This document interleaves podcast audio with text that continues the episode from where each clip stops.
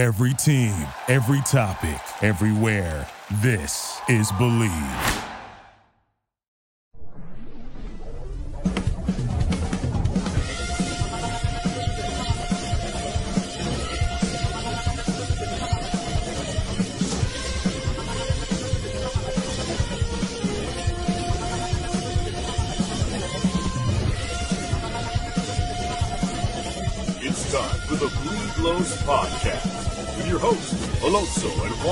Alicia Del Valle, and the babyface gimmick in the sky, Roger.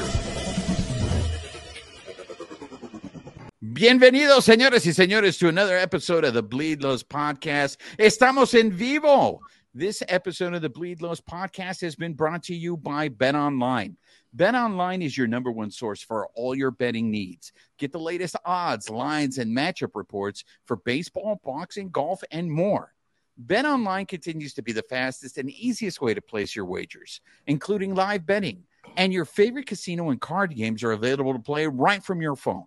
So head to the website or use your mobile device to sign up today and get in on the action. Remember to use your promo code BELIEVE, B E L E A V, for your 50% welcome bonus on your first deposit. Bet online, where the game starts. Bienvenidos, señoras y señores. It has been a long time since we've done a Bleed Lows podcast in vivo, and that's because the Dodgers have had like Monday off for the whole month. And uh, on Thursdays, unfortunately, uh, there was games. So, you know, usually we do the in vivo when we are when there's a Dodgers off day. So we're so glad. Hopefully, uh, you guys can join us. I can't wait to to say hi to everybody. I know uh, that Simeon and even hey, Michael Carrillo. I missed you, Michael. Thanks for joining us. Been a while since the last live. You're absolutely right, Michael. Can't wait to hear your hot takes. Uh, joining us on the on the Avivo, uh, and we want to thank her uh, because she's great. Everybody loves her. We've gotten so much positive, uh, you know, response. Amy's been filling in. I, I want to get this out of the way real quick. I don't know if anybody saw this online. We haven't really addressed this on the show, uh, but Alonzo, Alonzo is still a part of this show. Alonzo is still one of the hosts on this show. If anybody did see the post uh, that we put up there, uh, I know we did it through the Bleed Lows podcast, uh, Twitter. Uh, I also shared a personal post, but uh, Alonzo's son uh, has cancer and has been in the hospital. And so Alonzo has been dealing with that. Family is first, always on this show. So we will support Alonzo with whenever whatever he needs uh, to help him and his family. That being said, there is a GoFundMe account going around to help with the hospital expenses. Uh, uh, his his son has been in the hospital for quite some times, and as, as some of you may know, I mean those hospital bills are just uh, they're incredibly expensive. So if you guys ha- have the ability or can make whatever contribution you can, uh, please go ahead and do so. It is available on our social medias, and uh, you know, uh, just keep Alonzo and his family in his thoughts, please. I, I, I really appreciate it. I know he's chomping at the bit to come back to the show and to get a little bit of normalcy and be able to talk. And uh, as I said, uh, we haven't talked about it on the show because it is a private matter, but Alonzo has given me the go ahead to go ahead and, and discuss it on the show. So uh, just to get that out of the way. But uh, Amy has been gracious enough to be providing us uh, coverage on the show and, and giving us her hot takes. So, uh, La Reina de, de Playa Larga, I, I want to start with you. Um, we are going to go ahead and talk about that Baltimore Orioles series. Uh, I saw this a lot, and I'm curious to see if you guys saw it. Everybody, you know, was saying, "Oh, the Orioles suck, man." I thought the Orioles were good. I don't think you guys are giving the Dodgers enough credit, man. The Dodgers took two out of three, and I was not expecting that. I thought they were going to struggle uh, in Baltimore. And look, I'm going to say it. They might have struggled because if Chris Taylor doesn't hit that grand slam, they may lose that game, and they lose two out of three in that series.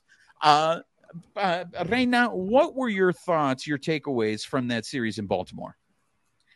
It looked like they were actually playing like more of a cohesive unit this time around. So yes, the the Grand Slam definitely put us ahead. I had a couple friends who were logging out of the game, you know, initially because we were losing, and it's like, no, no, it's not over till the last out. And you know, Chris Taylor comes in clutch like he he tends to do, hits that home run, and then we're on that we're on, we're on a roll. And then we did it the next day, and you saw how many hits we got that second game, and then the third game came around, but we can't we can't win every single one of them. So I think they were finally playing as more of a cohesive unit, and it was really good to see.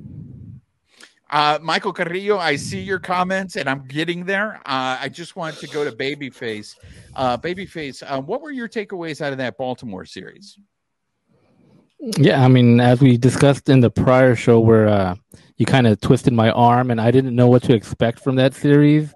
I, I, I was expecting the Orioles to be this team like uh, like we had faced the the, the Diamondbacks, you know, they'd faced the Diamondbacks early in the season that that young running running gun type team. I didn't really see that so far, or or like you know, also mentioned maybe the Dodgers kind of they knew what they were lag, lacking back then, and they kind of have adjusted to that. To you know, because when they played, like you know, Pittsburgh took advantage of them as well early in the season, and they were able to to get caught up on that. So I don't know if you know they're able to kind of fix what was the issue, and you know they came out played and played really good. You know they played you know uh, what aren't the Orioles in first place right now? They're they they yeah, they, they, they moved into first place in the East, which the East is a very tough division. I mean, every team is over 500. The Yankees are in last place, and they're you know I think if they'd be in another division, they'd be like you know right in the thick of things. So it's a very tough division. I mean, for for what it is, and and you know they were able to go in there and win two or three. Um, not going to complain about that. Yeah, I mean, look, they just beat the Rayos today and are in first place by themselves, the Orioles. So, look, I Emmett Sheehan, yeah, he gave up four runs, but he kept them in the game. And I can't say enough. I mean, I don't think it's realistic to expect that dude to come out and shut everybody down and pitch shutout innings or even like only give up one run. The guy is he made the jump from double A to the major leagues and he's keeping these guys in the game. And I just think, you know, I, I want to give him credit for that. Yeah, he hasn't looked ultimately sharp. I think the fact that he's been in the league a little bit more, there's more tape on him. These other teams, they scout. They know what to look for now with Emmett Sheehan. But I love that he battles back and he keeps people in the game. For all you Michael Grove haters, hey, how about we come out here and uh, we give Michael Grove some credit because who expected that? Uh, I mean, when I, I'm not going to lie, Michael Grove gets announced to pitch in that game against the Orioles, and I was like, "Ay Dios mío, what what is going to happen here?" Um, but that's a really nice start for Michael Grove there. I hope um, it's something that maybe some consistency that he can build. If Michael Grove can do the same thing that Sheehan does, and just keep the Dodgers in the game, I think that's a win for the Dodgers. Is it not, Reina? Uh, yeah, I mean, he's like you said, he's still a rookie. Both of them are like they they're they're still finding their their groove in the game. And if if you had more of our starting lineup or our starting pitchers there, you wouldn't notice some of these hiccups. It wouldn't be as as prevalent. But I, I mean, I think they're doing a great job. The bullpen is kind of they've gotten the rest that they needed. So they're also not getting overused the longer that Sheehan and, and Grove can go in the game. Yeah. So look, you had solid starting pitching. The bullpen was great uh, for those first two games. Now we're going to get to what everybody on the live wants me to get to. The minute we logged in, Michael Carrillo came in. Philip Lopez checking in from Disneyland, Big Thunder Mountain. There you go, buddy. You say uh, Big Thunder right there. You get say hi to that goat. Is the goat still on top of the mountain there? Say hi to them there, Philip Lopez. Um, look, uh, the Julio Urías thing. I know there's a lot of theories. I want to go ahead and address the first of one. Michael Carrillo, come on with the fat shaming. I don't. I and I've heard this with Max Muncy, which we're going to get to also as part of the show you guys on the live, you guys who are watching, I, I see if you guys have a theory for this. I know I saw a lot online, you know, what's going on with Julio. Julio's not going to get paid now. Look, Julio's been inconsistent. He's been, I mean, this is the highest ERA he's ever had in the major leagues. But hear me out. if he turns things around, or let's say in the playoffs, he goes nuts. You guys think, babyface, you don't think Julio's still going to get paid? If he has a ridiculous postseason and he leads the Dodgers to the World Series, even though he doesn't have a good regular season, don't you think someone's, you don't think the Metropolitans, you don't think the people who lose out on Shohei Ohtani, there we go, Shohei Ohtani reference, the people who lose at show, uh, lose out on Shohei Ohtani, you don't think they're to pay Julio? I, I don't think he's to lose that much money if he turns things around. What say you, babyface? I don't think he's to lose that much money either. I mean, even if he doesn't turn things around, somebody's going to pay for him. I mean, he's having an off season, right? It happens. It happens to to pitchers all the time, right? They have a bad season and they bounce back. You know, so you know how are the Dodgers? How are the Dodgers going to feel? How are the Dodger fans going to feel? Julio has a bad season. He leaves. He goes somewhere next season. He's lights out again. Wins Cy Young, right?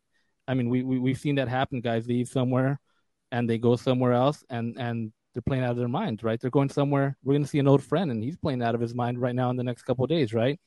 So, I don't think he's really going to lose, you know, that big of a, of a contract, especially with Boras, right? And and the other thing that I was thinking about though is, you know what? Yeah, he's struggling, but Julio has been lights out for this team one come come playoff time, you know. And I kind of and I expect him to do that again come playoff time, even if his regular season is inconsistent, been bad. He's shown that he's a playoff pitcher, and I think when once playoffs come, roll around again, I think he's going to be that same guy. Look, I, I, I hope you're right about the Julio thing. I, I mean, you guys all know. Look, we're rooting for Julio on this show. Reina, I know you're into the stats, and I know you can help me with this one, but I'm sitting here looking at he's had four starts this season where he's given up five runs or more. Those four starts were all on the road. When he's pitched at Dodger Stadium, he's pitched like a decent pitcher. He's maybe given up two, three runs. It's when he's on the road, and I don't know what that's about. Reina, do you have, is there a reason why you think Julio is not pitching well on the road this year? I mean, he even said in his post game wrap that he just didn't feel right when he pitched that day. But I mean, you also have extenuating circumstances. Rogers brought this up before. In this case, the game started later. They, the, for whatever reason, the the the groundskeeping crew didn't cover the field the night before, and it got rained on. That delayed the game. Does that impact their prep? Does that impact the mindset? Is that going into this particular game versus whatever's happened in some of the other ones? I mean, it, I mean, there are a lot of factors that go into it.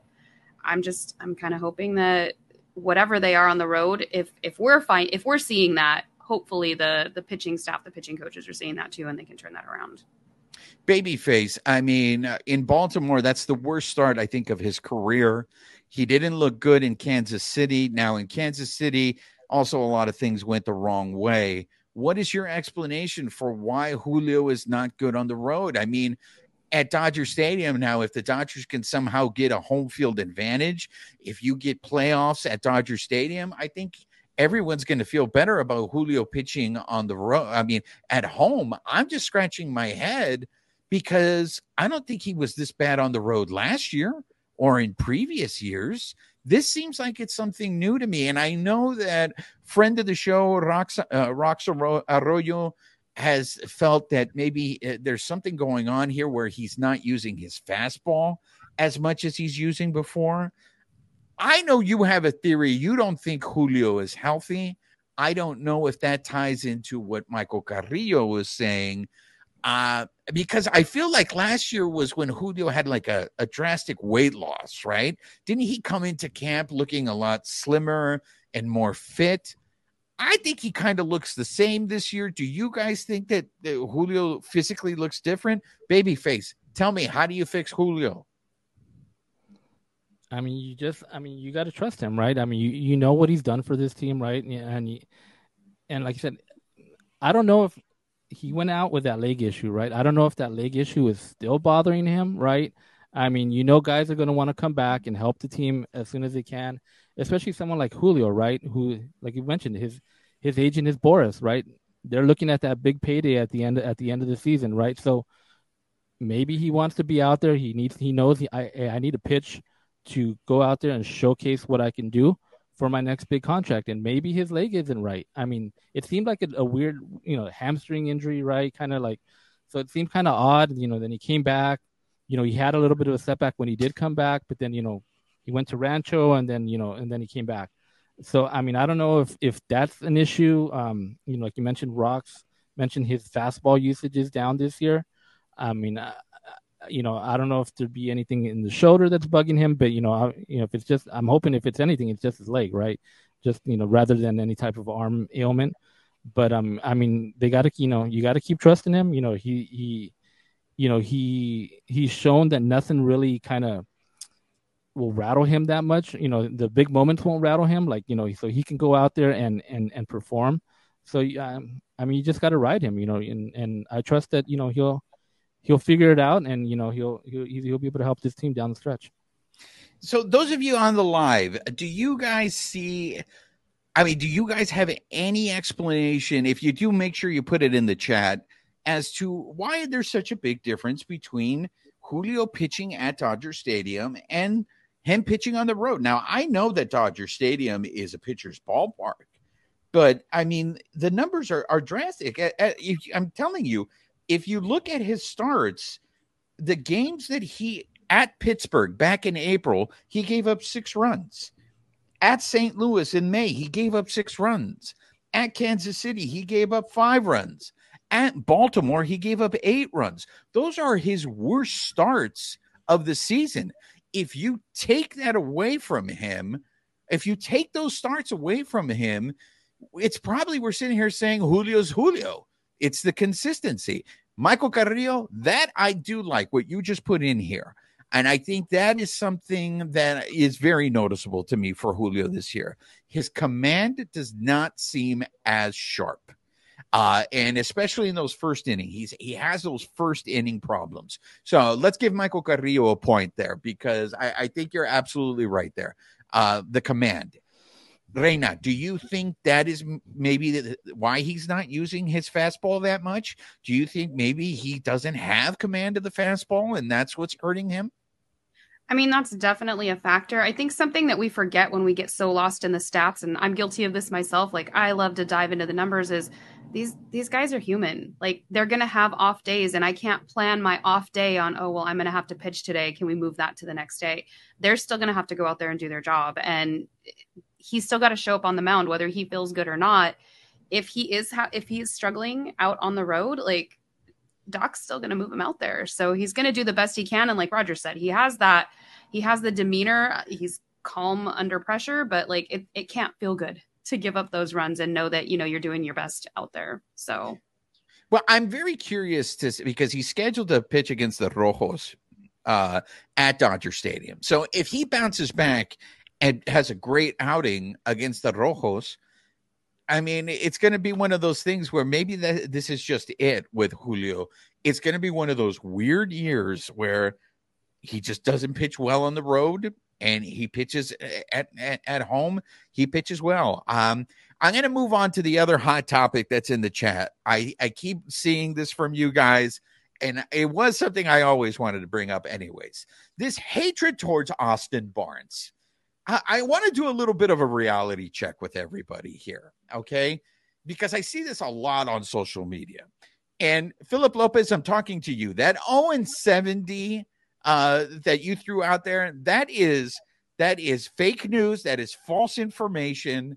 Even Howard Cole, who is the ultimate bitcher on on on Twitter, who complains about everything, who who everybody's the most wor- is the the the most horrible player on there. Even he said that uh, that stat is not accurate, and you can't be putting out that kind of misinformation. Look, you mean I'll, I'll tell you guys this. You guys don't think that Austin Barnes knows he's having a terrible season?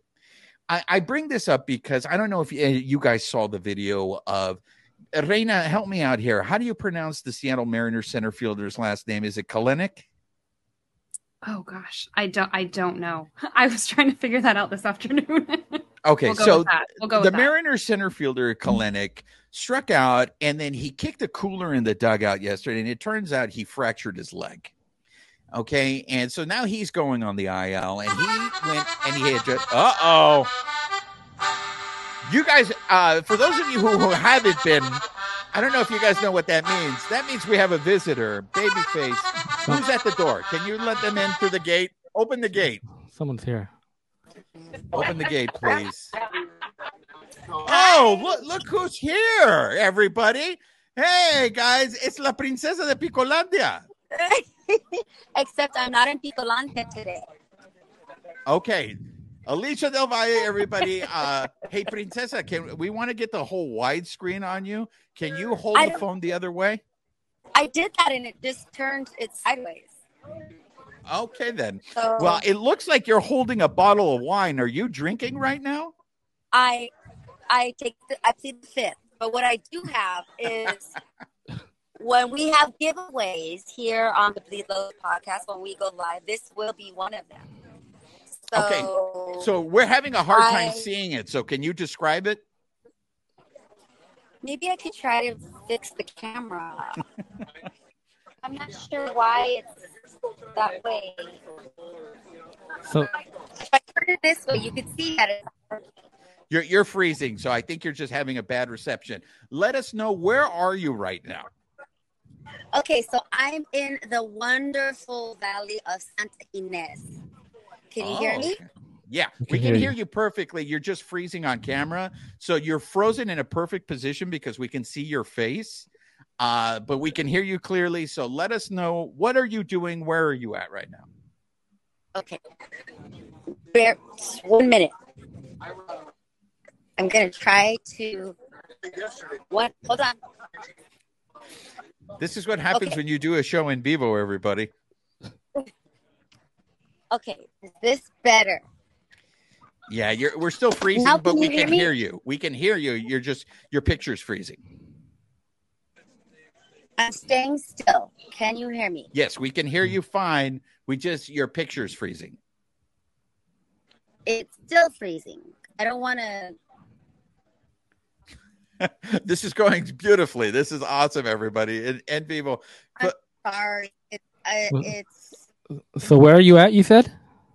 I'm in Santa Ynez. I'm at the Sunstone Winery as a guest of the uh, Sunstone or the Santa Ynez Chamber of Commerce.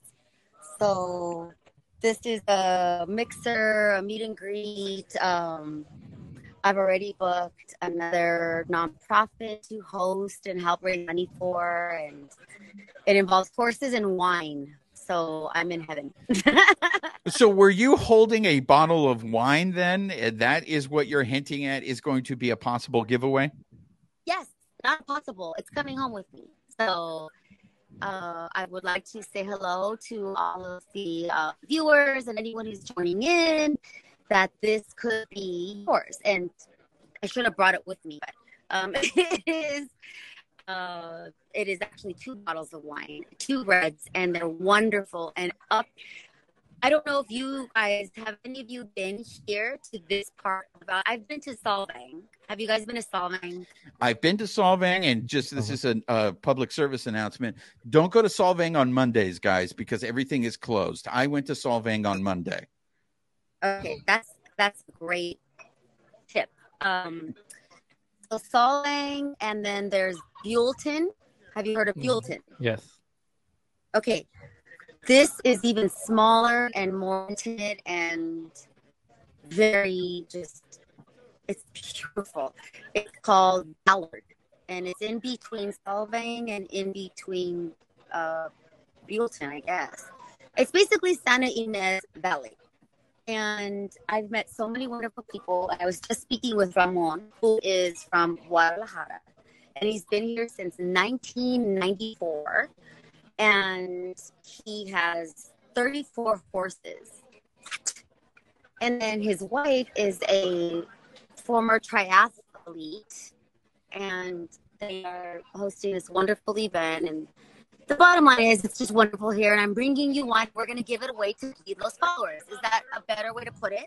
That's awesome. That's awesome. We haven't figured out how we're going to give it out yet, guys, but when when she comes back, but uh, Alicia, what is this nonprofit for? You're always involved with like nonprofits. You're always out there helping the community. What is this cause for? So um, technically, I'm here with the Chingona community. Um, so it's a woman that we went to the same high school, but not together. And we kept missing each other. We know a lot of the same people.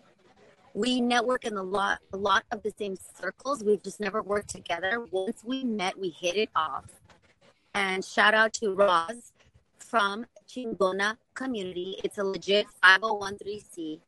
Um, I'm going to be posting about it. So please, if you are interested at all, like, or even curious, um, I mean, real talk, my nana hates the name, but it's generational. They've taken that name and embraced it and, and made it their own. Same way like Hola Chola, like those kinds of that, that vibe of like, I'm gonna call myself that and I'm gonna embrace it. And it's a mindset. The Chingona community is a mindset of just being badass, networking, and helping other women thrive. And she just gave out four scholarships.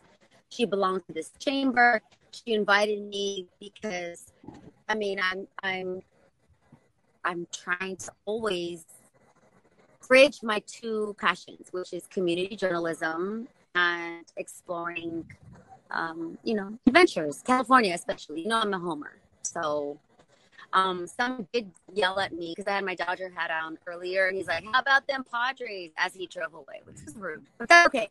I think he was smiling when he said it. Yeah. so you're fighting with Show Pods fans out, out over there in uh, in Santa Ynez? Is that what's going on here? I don't know if I'm calling it fighting when someone yells at you from a passing car. But he was like smiling. It was friendly. It wasn't shots fired. It was more like goofy because I wanted to be like, yeah, how about them? Like, hey, hey Princesa, did you notice if they had ranch water in the trunk of their car as they drove away? I dang it. Diego and the ranch waters. Um, yeah, this is just a wonderful. I mean, really, this. I, I wish I could show you just how beautiful it is, but I can't manage the camera. Um, I'm I'm being rude right now. Hi, Amy. Hello. How are you? Look, Good to see you. How are you? Are you having fun? Are these are these gentlemen treating you well? Of course, they're the best. Yeah, yeah, that's, that's for sure, for sure. Because if they're we- not, you just. look, we appreciate you calling in. I don't want to take you away from it sounds like you're having a really good time where you're at. Um, but I can't wait until I send you the pictures of what has become a slideshow from your phone because some of these uh, pictures that I'm getting from you are hysterical. Um, but I just want to, for all our listeners, our viewers that are on here, I really, we don't talk about this enough on the show, and we need to do a better job of doing this. But Alicia is very involved in the community in Los Angeles, and she's always working on this kind of stuff with, with not only with scholarships but for, with the youth. So, uh, Alicia, I want to commend you on that, and so I want to thank you also for taking the time to call us from this party because it sounds like you're having a really good time. It's a good time for a good cause and that that is the best way i love to celebrate life. What can i do to help? And yet also you know the best time i mean hopefully no one here sees what i'm about to say the best time to get people to donate is when they've had a little wine tequila or because you know it's all human and even though the chingona community was started by latina in La Mirada and you know a, a chingona, a chicana. It's inclusive, and these women here have totally responded, and now there's going to be good deeds done. And don't think that I'm not spreading the gospel of the Dodgers I'm here because you know that's what I do. So it's a win-win-win, right, baby days? Right. All hey, the time. Alicia, before we let you go, I do just want to say this that you were robbed for best costume at Fluffy's birthday party. uh, I was told someone else won. For those of you who have not seen the pictures on our social media of La Princesa's original, this was an original costume that she came up with uh, for her Lucha Libre co- uh, costume, and her Lucha Libre name is La Traviesa Rosa. So I, I just want to let you know you were robbed uh, uh, in that costume contest. Okay, First of all, A, thank you. That is very gracious of you for saying that. I love our group picture. It's getting a lot of love from my family and friends. Secondly, that name was given to me. I think you were near me one when the gentleman that works the rings for uh, Lucha VaVoom, Yeah. he gave me that name. I didn't. I wanted to be something like, like, like uh, La Dinamita or uh, I don't know something like with a cat. There it is. Hey. Well, let's let's let's ask our listeners. Do you guys like that name, that lucha name for Alicia? Do you guys like La Traviesa Rosa, or should she go back to what she originally wanted, which is La Dinamita? or something like um like a like uh I don't know like something that but I wanted to be kind of cat like but I couldn't find the mask in time to have the fur and I should keep working on that costume. I, I want to evolve it because I feel like maybe I missed my calling. I really think I should have been a wrestler. I, I I'm starting to agree with you. I think you did miss your calling, and I would love to to go to a, a wrestling event uh, and be able to support you and cheer you on. Fluffy also said, "Why didn't you join the costume contest?" And I wanted so badly like, "Why didn't you remember to tell me?" But we all know what you know. It was a good time. Wasn't everybody just feeling so great that night? The thing is, one, you know, I ate more than I drank. I was eating anything you put in front of me. I didn't even drink. I, but we stayed up dancing. It was such a great event. Susie knows how to throw a party, and it was so great to hang out with you guys too. Thank you, Babyface and Juan, for for being my chaperones. And um, And look, I, I, I didn't want to put her on blast, but she ain't lying. La, la, la princesa can throw down when it comes to food. She literally had a sampler plate. Like we literally went to all. She had, and in her defense, she only I think she only asked for two tacos, and the guy gave her three. She then went and got tamales. She then I, I don't know what else. Oh, she got a danger dog.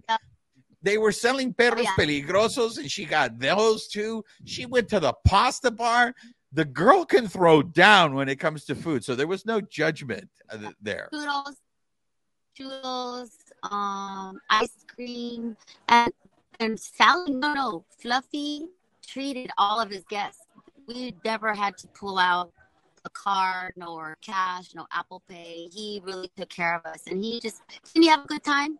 He had a great time, and Yeah. that's all that matters. So, yeah, he did. very happy. He did have a He great did. He had a great time. Okay, Alicia, we're All right, going to let you you guys. go because you're starting to break up, but I appreciate you calling in. And uh, I know our listeners are looking forward to uh, winning that bottle of wine that you're bringing from Santa Ynez. Amy, do you like wine? Uh, I don't drink it, but um, that just that just leaves more for you. Offer to bring five cents. Well, thank you for the thought. I appreciate it. Do you like peaches? I have. I, I'm literally staying at a peach farm. Oh, bring them. You have about one month left for peaches. I'm in God's country. and It's so freaking beautiful here.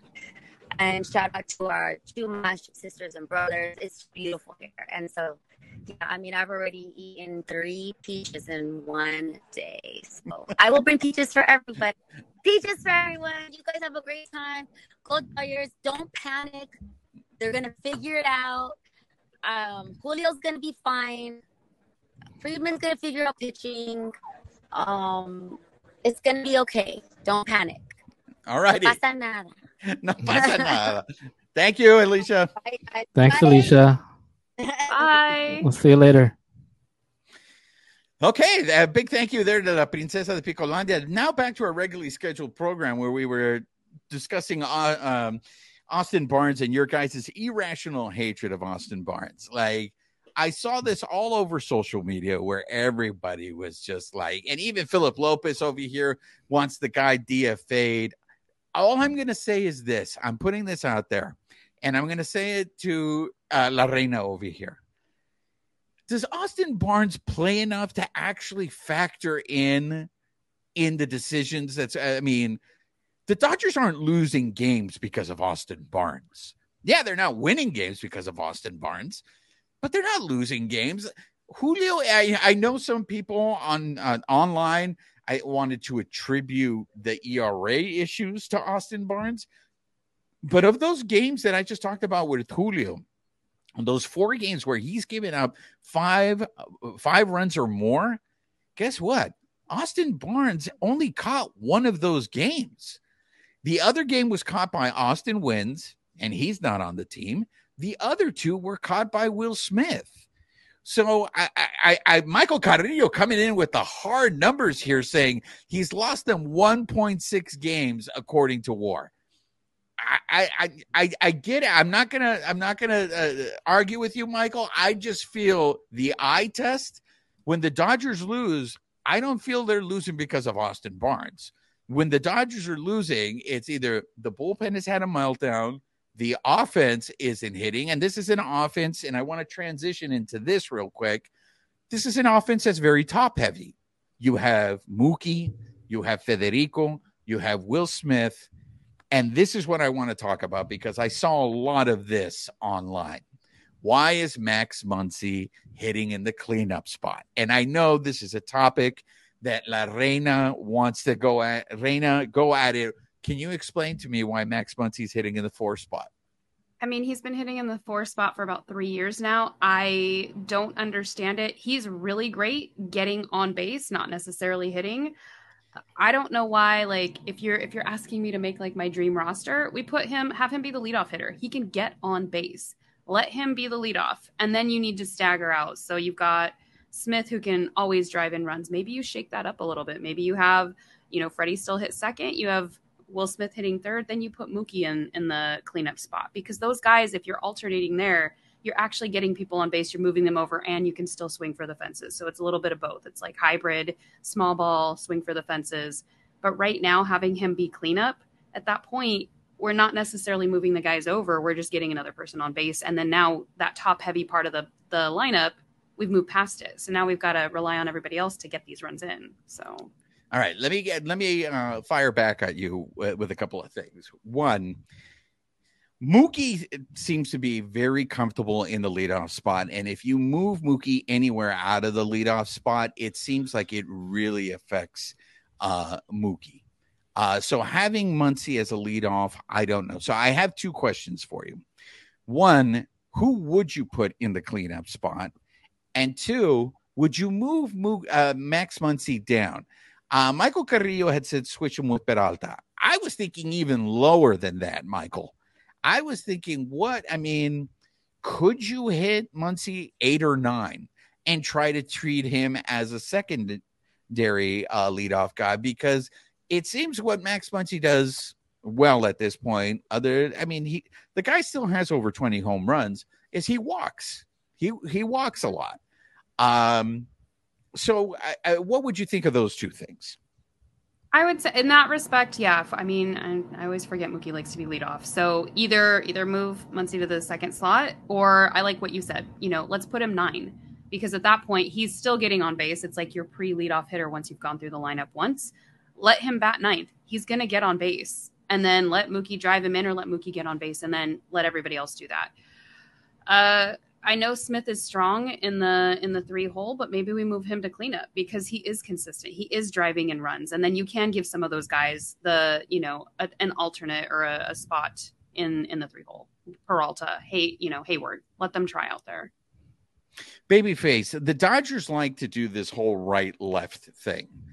Um, is that a realistic explanation as to why you keep Muncy in the cleanup spot?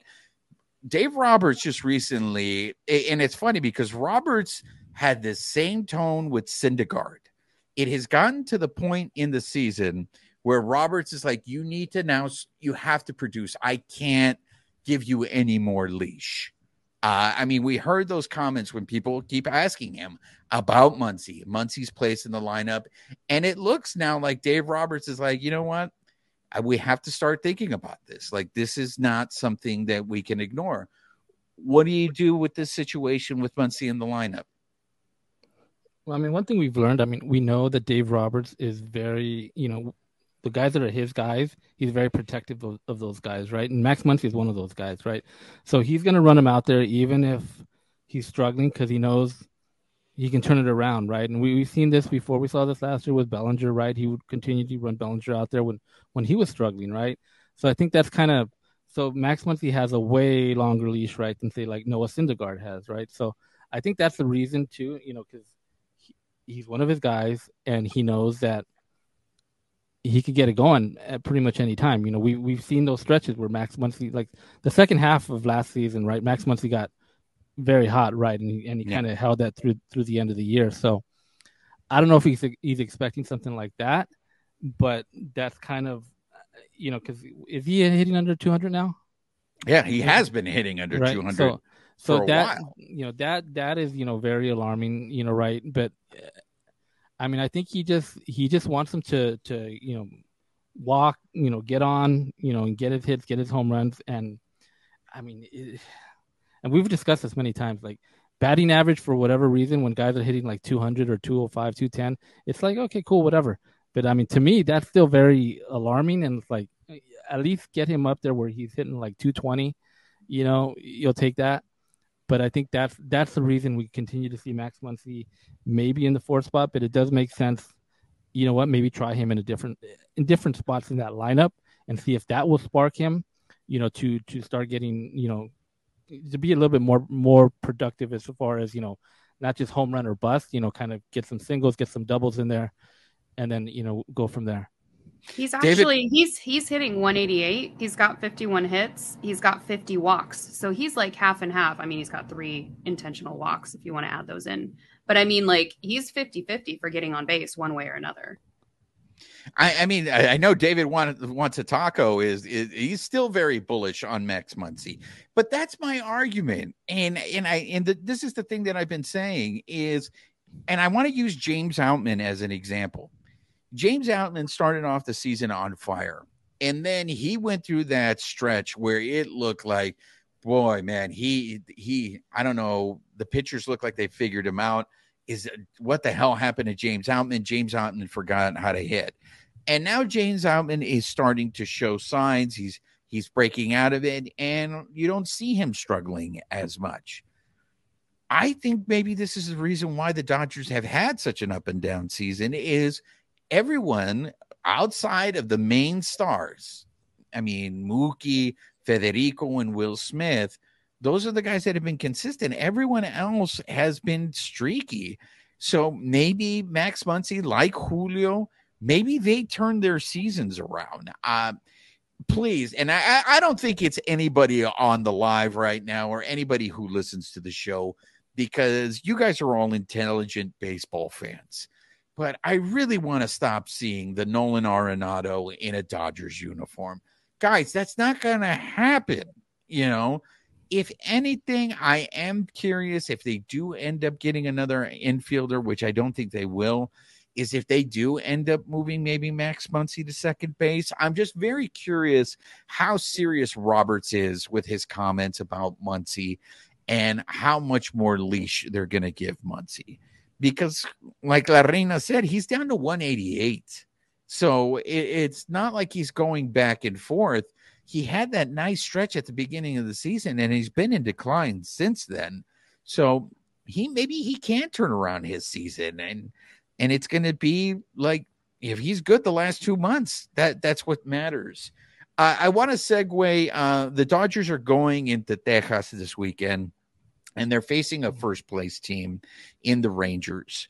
Uh, for me, this road trip was going to be very tough because they had those back to back series against the Orioles and now with the Rangers. Uh, I want to talk about the Rangers only because we're going to be visiting our old friend Corey Seager. And Corey Seager is having another great season. Corey Seager had a great season last year. Corey Seager has been an all star both years that he's been with the Rangers. When the Dodgers decided not to re sign Corey Seager, I saw a few, but not many people, many fans broken up about losing Corey Seager. Reina, looking at it now and looking at our situation at shortstop, do you miss Corey Seager? Should the Dodgers have made more of an effort to sign him, or are you good? I mean, I wanted us to keep him back then, honestly. So the fact that he's hitting 346 right now, like he's having a great year. We we need that bat in the lineup. We need that that defense in the the infield. Like if if there was a way for us to get him, I'd take him back like in a heartbeat. Here's the one thing. I was never sold on his defense. I also think the dude is just too big and I don't know how much longer he's going to play shortstop but yeah, the guy's an offensive, you know, he's he's an offensive machine. Uh babyface, uh, do you want Seager back just like you want Bellinger back? Oh, I don't think I want Bellinger back either, but I mean I mean the thing with Seager is too like right when he left, right, they had Trea Turner, they knew Trea Turner was gonna slide right into into shortstop and everything was gonna be good, right? And but you didn't know what was gonna happen with Turner, but I think kind of with Trea Turner and Seager, I kind of felt like they didn't want to be in LA, right? You know, Seager, it felt like he didn't want to be here either. I mean, yeah, he liked it, but I don't think, I think he feels a lot better being in Texas. You know, even. Why? Why do you say that though? I, it, I don't know why it's the thing that you know, guys want to be closer to their home, though they're not necessarily in their home, right? They're not necessarily like there's no team from North Carolina, right? So like, I don't know, two hours three hours less on a flight. I don't know. I don't know if that's what a lot of these guys make a priority, right? Like when they sign with the team, like, oh, their their spring training is in Florida. I live out in Florida, so I get to be at home an extra month or two, whatever. I mean, those guys make that a priority, and you know, being closer to home, being more in this you know central part of the U.S. or on the East Coast, these guys seem to like, right? That's what Trea Turner seemed like he wanted to be on the East Coast, um, and um, same thing for Seager, right? So I mean, I don't know, you know, if it has, you know, it has probably to do a lot with with their their wife like as well, right? You know, happy wife, happy life, right? So you know, they they want to be on on a certain side of of, of the country, and you know, that's kind of I feel like you know Seager wanted to be somewhere else, and and that's kind of why he walked. You know, another interesting thing, a storyline for this weekend is is to see how the Rangers do against the Dodgers. The Rangers are a first place team. But it's the thing we've always talked about. It's the Phantom Menace, the thing that we're worried about, and that Kershaw's eventually going to leave the Dodgers, and he would only leave them for one team. It would be the Texas Rangers. So if the Rangers have a good series against the Dodgers, the Rangers have a good remainder of the season. I, I, let's say they don't make that much noise in the playoffs, but they're looking like maybe they're a couple pitchers away. Uh, Reina, am I looking into this way too much? But do you think Kershaw's paying attention at all to see what happens this weekend? Oh, absolutely. I mean, he's already said it in some of the interviews that that you read around. Like the only other place he would go is the Rangers. One of his his high school friends is is on the coaching staff. He'd be closer to his kids as they're growing up. Like that, he puts family first. So that would definitely be a factor he'd he'd be silly not to be paying attention, even though all of us want to see him retire a Dodger. We want to see him stay on the team for as long as we can keep him. That goes without saying. But he's got other priorities that are competing. So, you know, it's a it's a give and take there. Look, Michael Carrillo, I'm like you, man. I, I want him I want him to pass Don Sutton in terms of the wins with the Dodgers. I just feel like He's the best pitcher in the history of the Dodgers. Yes, I know I've never seen Sandy Koufax pitch live, but if you look at the numbers, Kershaw's numbers are better uh, than than Koufax, and I hope that Kershaw. I mean, look, the guy's 16 years. He reserves the right to do whatever he wants to do. If he wants to go to Texas, then he goes ahead and, and does it. But for personal reasons, I want his name at the top of all the record books in pitching uh, for the Dodgers because for me, that's that's the name that deserves to be up there. Is, is Kershaw? He is he is the guy, and he's proven it this year. I mean, there were so many other pitchers that we were looking at that were supposed to take the mantle from him, and in this respect, I feel like he's a little bit like Kobe, and it's like I'm not going to give it to you. If you want it, you got to take it from my dead cold hand, you know. And Kershaw just came out there and he's just, he's really surprised me this year. I really hope they're just being super conservative with him and that this shoulder inflammation that he's dealing with is not something serious. Um, because I, I would love for this guy to to to help us make a run uh in in the postseason. Um, one of the other things I, I, don't know if you guys caught this recently, but uh, Walker Buehler was on. What's the name of this podcast? Is it called This Is Baseball? babyface? Talking baseball or yeah, something, something, just baseball, I think maybe. Just I think it's baseball. Just baseball. And he had said that in 2017 he was going to get traded to the Rangers of all teams for Yu Darvish. Luckily, the Rangers took a different package, and Buehler was not included in that. Uh, the Dodgers ended up making the World Series anyways that year, but Reina, even though Buehler's been injured twice, he's had two Tommy Johns. Can you imagine if they would have traded Buehler for Darvish? And I'm only bringing this up because we are in now a little over a week away from the trade deadline. And I know La Reina does not like training, uh, trading away prospects. Does this concern you? You always have the ghost of the Pedro Martinez trade. You always are like, uh, all right, what are we giving up in order to win now? But what were your thoughts on that revelation that Buehler said he was going to be traded for Yu Darvish? I mean, uh, honestly, this is the first I'm hearing of it, just because I wasn't as much on on Twitter and, and all the socials today. So I, just the fact that we wouldn't have had him all of this time, even injured, like he's still an asset to the team. Coming back, he's going to be a big part of the of the of the not the bullpen, but the the starting lineup. So, God, to have lost him, uh, that would have been that would have been horrible. Babyface, would you have been okay uh, with Buehler going for for Darvish? Um, yeah, I mean, at the at the time, you probably would have been like, yeah, "That's pretty steep, right?" And kind of, I mean, the thing with the Dodger trades is like they usually win those trades, right? Like I was hearing uh, right now in the city of the Orioles, right? They were talking about uh, the Dean Kremer that pitched uh, on the last game, right? Mm-hmm. He he was in the Dodger organization, and he went he got traded for the Manny Machado, right? Manny Machado uh-huh. deal, and all the guys that were a part of that that that deal none of those guys are part of the Orioles anymore except for Dean for Dean Kremer. So it's like Dodgers have that history of like, you know what, we're gonna give you these guys and we'll see what happens. And most of those guys Dodgers end up winning, right? So it would have been interesting, like if they would have traded Walker Buehler for Darvish, right? Because Darvish ends up walking away at the end of that season, right? And then Walker, you know, if he would have been on the Rangers, I mean, how would his path there have gone, right? You know, I mean, we we know what Walker gave us in in in uh in 18, right? And then you know, yeah. so it would have been interesting to see that. I mean, I think I think you you know the Dodger fans, if you would have got traded and, and would have saw, oh man, we gave Walker Buehler scene like how he pitched in 18, right? And and and and who we kind of became. I think it would have been something Dodger fans would have been like, dang, why did we have to give up Buehler for that trade? You know. Uh, Michael Carrillo, that is, uh, I, I, don't know if it is mathematically correct, but I, I feel it Friedman does win, it feels like almost 85% of those uh, trades. Um, I don't think you can say maybe Jordan Alvarez might be the biggest miss uh, in terms of trading him for Josh Fields. Uh, I mean, the Josiah Gray look, you got back Max Scherzer and Trea Turner, so I don't.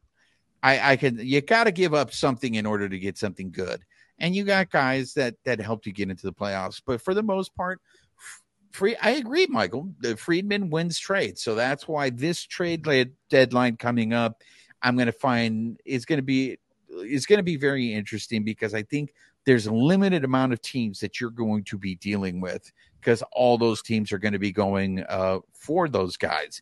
All of a sudden, Lorenzen seems to be a real favorite eh, to people because I think he's gone like 17 innings now without giving up a run. So uh, the price is going to be high. And are the Dodgers just better suited hanging on to these guys? Because, I mean, look at it. There's guys that got called up this year that I hadn't even heard of. And these guys are holding their own. And I think they're going to get better. They're going to get better with the exposure. Like, I'm very impressed by Sheehan. Uh, and, and, you know, Bobby Miller, I, I'm impressed by him too. So, and look, we've talked, uh, we had an interview with Dalton Rushing that uh, you guys uh, go ahead and check out on our previous podcast. But even Dalton Rushing was talking glowingly about the Dodgers development staff, the way they develop players. And that's something that, you know, we talk about it, but maybe we don't talk about it enough and it's just like the the Dodgers just like they know how to coach people up. And so I, I hear this from a lot of people when they're talking about mind numbing trades. Just go ahead and trade the prospects. The Dodgers will go ahead and find more, and then they just end up turning them into uh, more prospects. So maybe this fear of like giving up a Buehler, a future Buehler in a trade is something that we we shouldn't have that fear because the Dodgers will just find a way to replace them, right, babyface? Yeah, I mean, I think right now though we are at a point where we're kind of we we are going to see some of these guys get traded away, right? Because you know we're talking to Dalton Rushing, right? He's a catcher, right? Yeah. And then ahead of him, who do you have? You have another top prospect in Diego Cartaya, right? So it's like you have these two catchers. Like, I mean, eventually, eventually, you know, they're going to come up, right? I mean, I don't think any of those guys is really a backup, right? I mean, you know, if they if they get rid of Austin Barnes, you might call up Diego Cartaya for a while. And I'm not even saying this season; it'd probably be like next season because Diego's only in, in Double A. So and and he's struggling in Double A. He's hitting like 180. So yeah. So I think that's the dude that if they're going to trade him, I, I think it's going to be that dude because I don't know if they have faith behind him, uh, faith in him behind the plate. Uh, he strikes me as a guy who's going to be a DH. I, I, think he's a dude without a position. Uh, and I know Dalton Rushing had a ridiculous, uh, he put up ridiculous numbers at Rancho and has come down to earth in Great Lakes. Uh, but I, I am curious to see what that dude's development is going to be. Um, but yeah, I, I mean it's I just I, I am sorry guys, I'm not going to talk about these make believe trades that I see on there that the Dodgers are going to do this, the Dodgers are going to do that, because people are just blowing smoke up their ass. Like Bet Online, our sponsor, recently uh, about a week ago, and I think it's already changed, had said the Yankees were going to be the favorites to to get Ohtani in a trade. Well, I don't know if anybody factored in that the Angelitos just swept the Yankees, and now the Angelitos are within striking distance of the wild card. Uh, so I just you know, I think it's better if Ohtani doesn't get traded for the Dodgers. So if anything, I think everyone should be rooting that the Angels don't trade Ohtani. The Dodgers trade away whatever prospects they need to trade. But you're right, Michael. You're not the first person that has said this on this show. Cody Snavely has said this many times on this show in the sense that they may need to just make trades just to clear up roster spots uh, the the 40 man roster is getting very crowded. And that's why, again, I just point to these signings that we did. I, I know Nelson just had a, a, rehab stint over there, but it, it seems like there's no urgency, no desire to call him up to the major league level. So why is he taking up a, a, roster spot? So I mean, it, go ahead. No, like you said, they're they're getting to these guys where it's getting really full, and like you said, guys that should be up, like Michael Busch, right? He, what's he doing in AAA, right? He's turning it up again, right?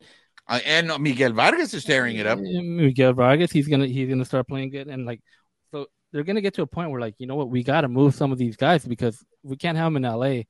They got to be fair to them as well, right? And and and get them somewhere where they can play. So you know you're gonna see. I don't know if it'll be now, you know, but maybe a Cartaya or a Rushing gets moved, right? Because that catcher position is starting to get a logjam, especially with Will Smith. What do you what do you expect to do with Will Smith? Is he your long term catcher? Is he going to get the big payday with the Dodgers, or are they going to let him walk and then you know let one of these younger guys come in in a couple years? So those are all questions to be answered. Absolutely.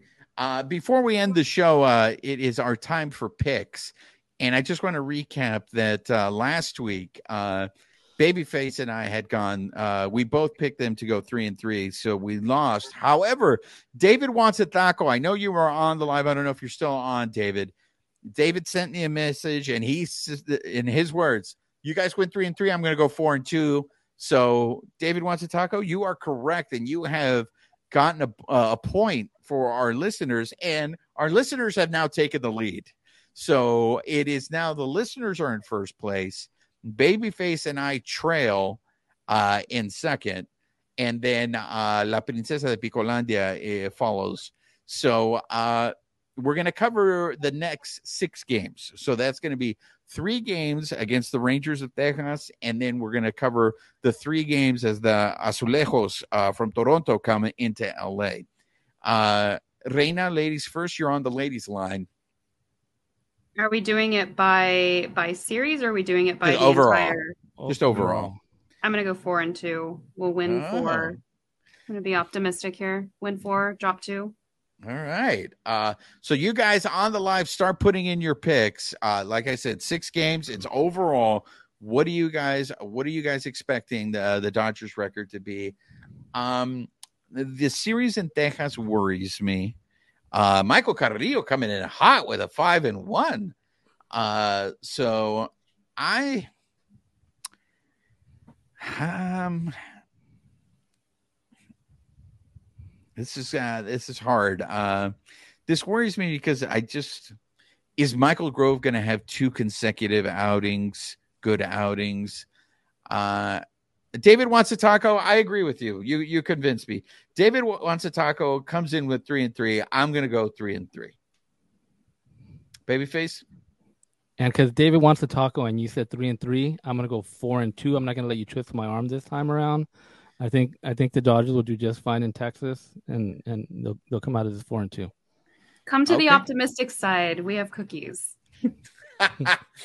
so there you have it. Uh, I want to thank you guys. I know it's been a while since we've had a live. I really appreciate you guys coming on here. I love the interaction with you guys. I've said this before.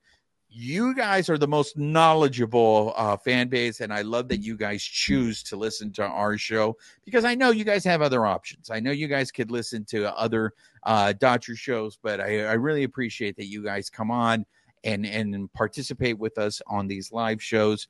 Please uh, if you haven't done so already subscribe to the podcast subscribe to our youtube channel uh, spread the word. Uh, like i said we had two other episodes we dropped this week. Uh, we just dropped an episode with dalton rushing which I, I really enjoyed talking to that kid. I think he has a really good head on his shoulders. Uh, i hope he continues to develop uh, just not only because if he can help the dodgers or at this point uh, you know, in the future, whether he can help with the trade. Simeon, I haven't forgotten, but I, I you beat me to it. I want to wish Simeon a happy birthday before, before we sign off. Simeon's birthday is on Tuesday. So a very happy early birthday to Simeon, who's always been a great supporter of the show. He always helps promote the show. So a big thank you to Simeon. Um, and just overall, a lot of love. I don't know if we're going to do a live next week. I'm just letting you guys know. Even though the Dodgers have an off day, uh, we may be at Kershaw's Challenge uh, next Thursday, the ping pong tournament that he puts on. Uh, so unless we get uninvited to that, uh, then we may have a live show. But other than that, we'll be talking to hopefully Dodger players, asking them the stupid questions that you know we always ask. Or if you guys have any questions you want us to ask the players, uh, let us know and, and we'll do that. Yo ha sido ser- su servidor Juan Ramírez de parte de mis colegas, la reina de Playa Larga, Amy Cuevas, and Babyface. Nos vemos para la próxima. This episode of the Bleed Lows podcast has been brought to you by betonline.ag, where the game starts. Nos vemos. Thank you for listening to Bleav. You can show support to your host by subscribing to the show and giving us a five star rating on your preferred platform. Check us out at Bleav.com and search for B L E A V on YouTube.